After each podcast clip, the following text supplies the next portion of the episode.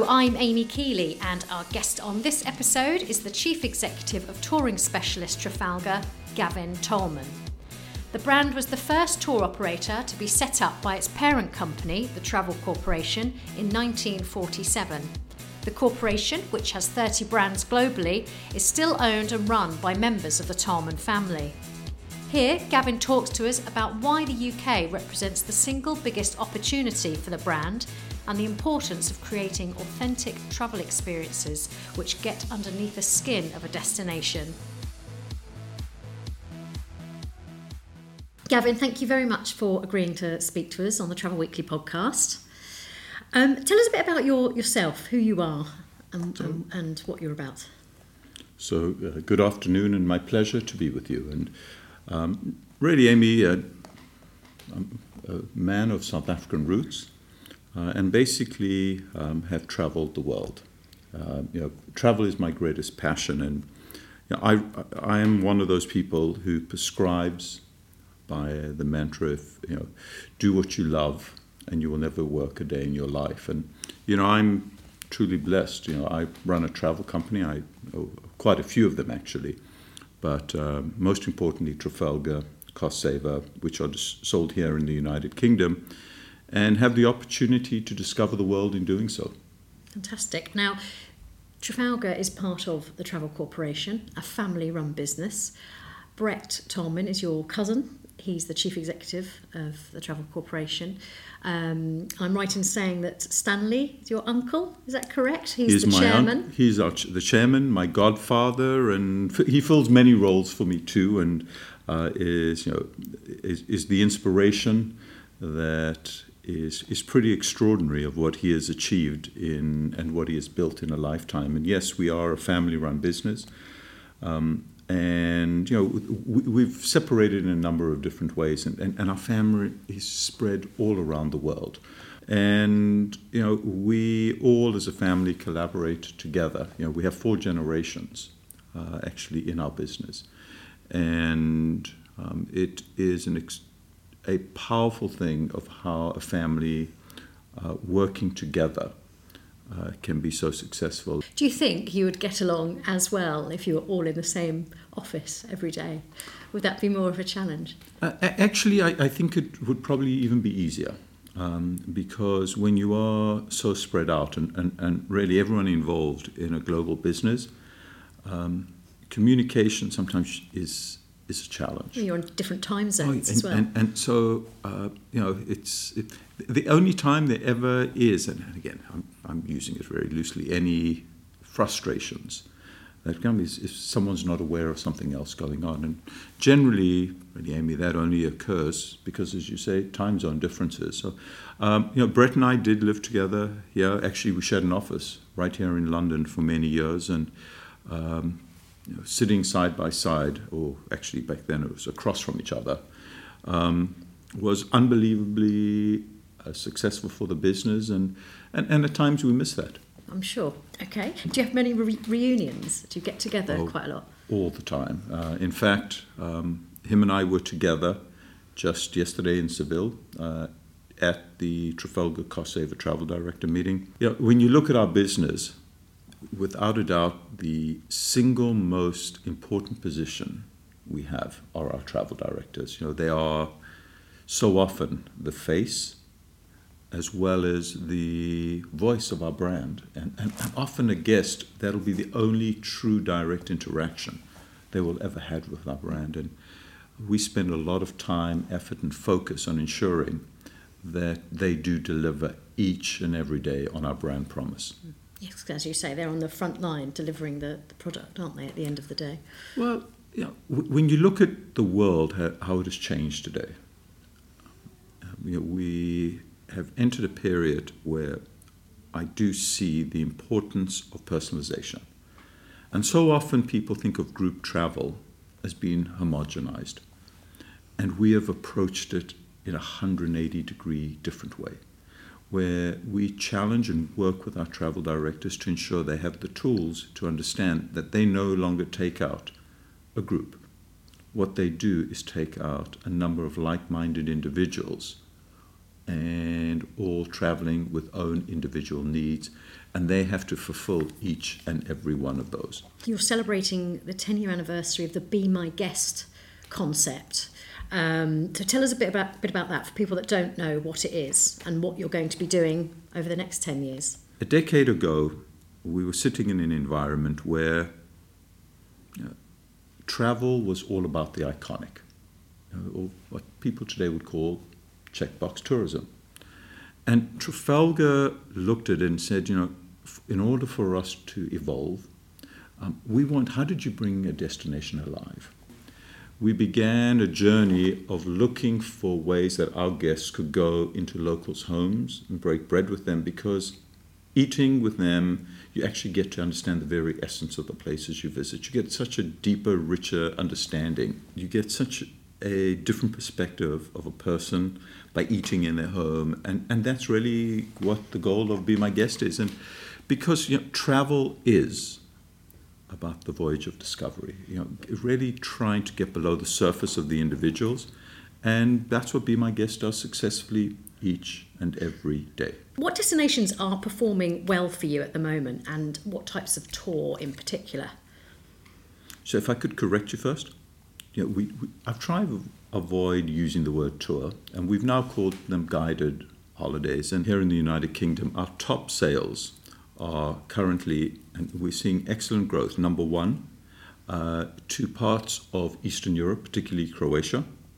Uh, secondarily, moving outside of Europe, um, we have seen outstanding growth to Japan.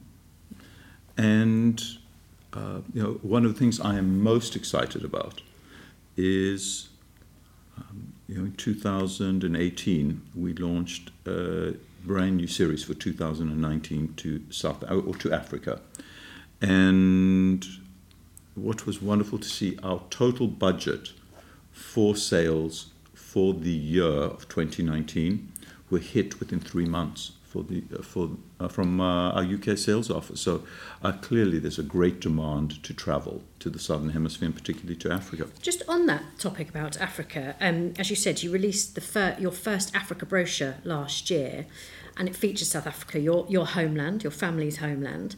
What, why did it take so long to go um, to launch in that destination, considering you, you come from from there?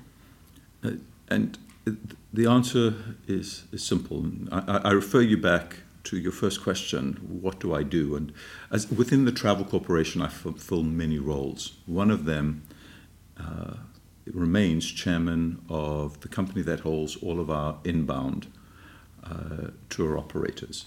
Uh, company is called Cullinan. It was a public company.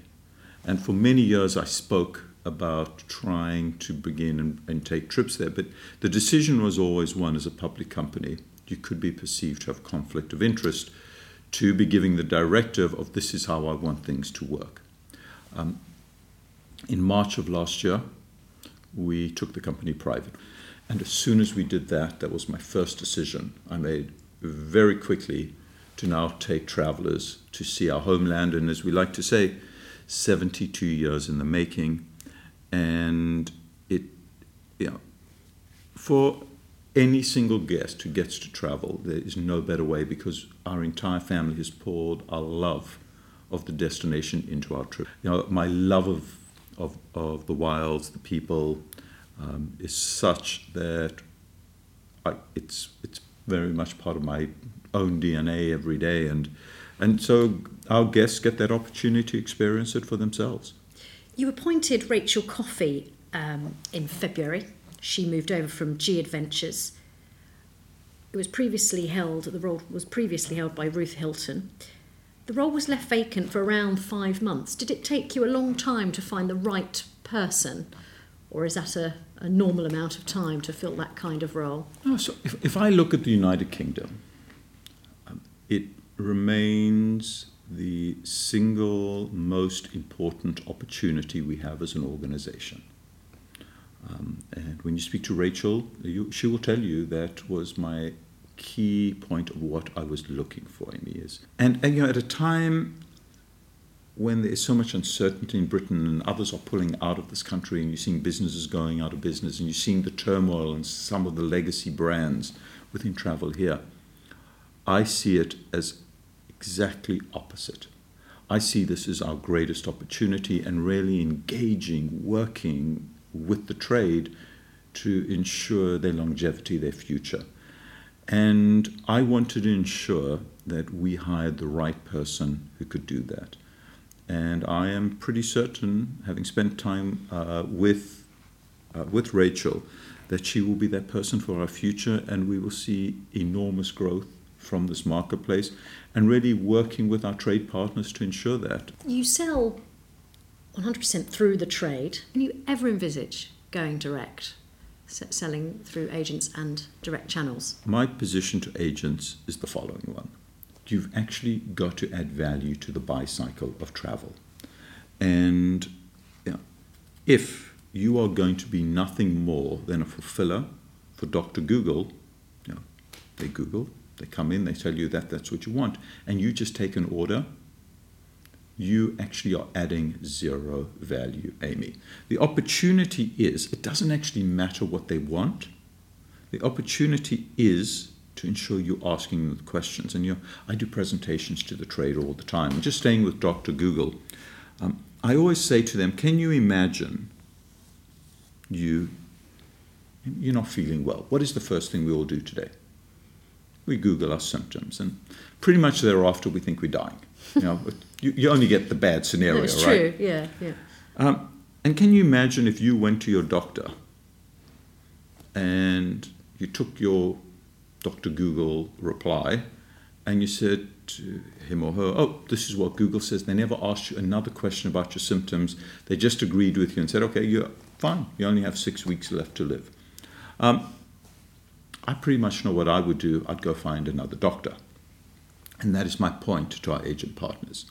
You need to make sure you're qualifying, op- using the open-ended questions, and and that's where the likes of you know, and one of the great opportunities when I spoke to Rachel when interviewing her, was her understanding of how we work, how we work with our trade partners, challenging them to ensure that they can fulfill this opportunity that exists. What I do is I reach out to our agent partners and say, get on board, and you too can be hugely successful in selling us. Looking at the year ahead, what's in store?